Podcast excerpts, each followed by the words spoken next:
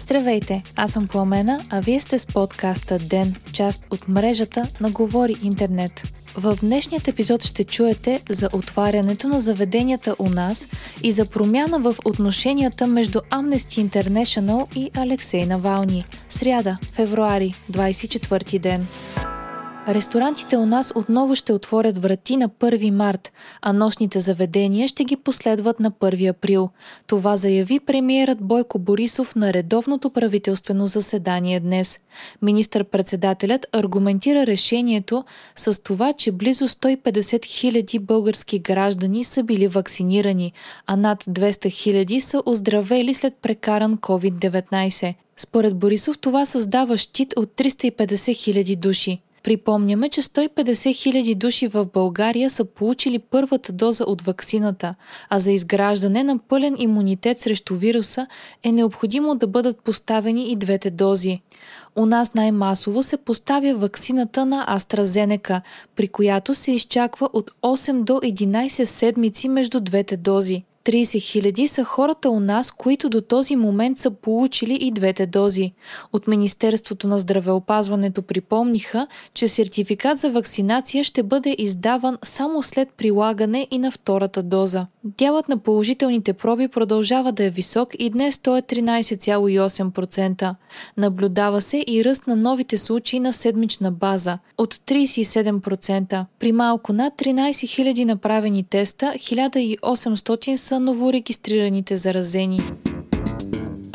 Amnesty International лиши руският опозиционер Алексей Навални от статуса му на затворник заради убежденията си или Prisoner of Conscience в буквален превод от английски затворник на съвестта, съобщава BBC. Говорител на Международната правозащитна организация е споделил, че са получили многобройни оплаквания заради включването на Навални в списъка. Причината за недоволството са ксенофобски коментари, направени от Руснака преди години. В началото от Amnesty International са помислили наплива от оплаквания срещу Навални за организирана кампания срещу опозиционера и за опит за спъване на призивите на организацията за неговото освобождаване но след като са разгледали коментари, направени от Навални преди близо 15 години, Amnesty International са решили да го лишат от статута на затворник заради убеждения.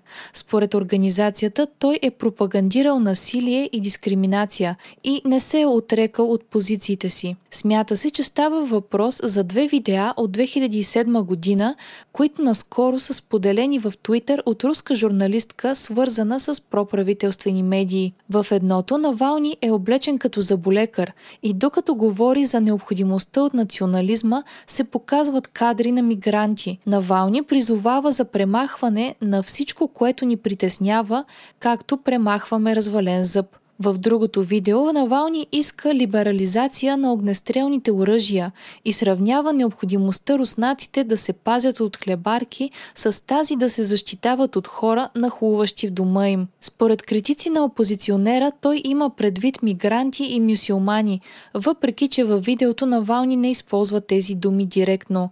Говорители на Amnesty International са заявили, че организацията ще продължава да настоява за освобождението на опозиционера вера, но че няма как някой, който пропагандира за насилие, да бъде затворник по убеждения. От Амнести допълват, че е имало подобен случай с Нелсън Мандела, който също е бил лишен от този статус, след като е настоявал за употреба на сила срещу режима на апартейт в Южна Африка. Още от деня. Вакцинираните в Швеция и Дания ще имат привилегии, съобщава Дойче Веле.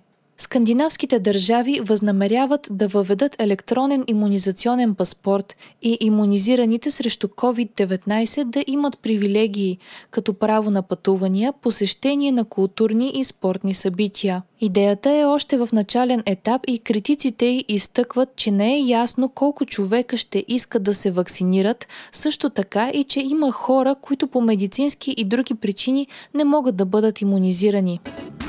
Президентът Румен Радев сезира Конституционният съд относно закона предвиждащ създаването на прокурор, който да може да разследва главния. Това се случва само ден след като допълненията в наказателно-процесуалния кодекс бяха обнародвани в Държавен вестник. Според президента, приетите в закона текстове са противоконституционни. Искането му е Конституционният съд да се произнесе по въпроса.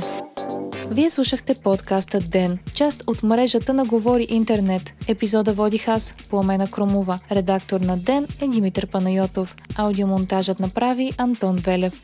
Ден е независима медия, която разчита на вас, слушателите си. Ако искате да ни подкрепите, можете да го направите, ставайки наш патрон в patreon.com Говори Интернет, избирайки опцията Денник.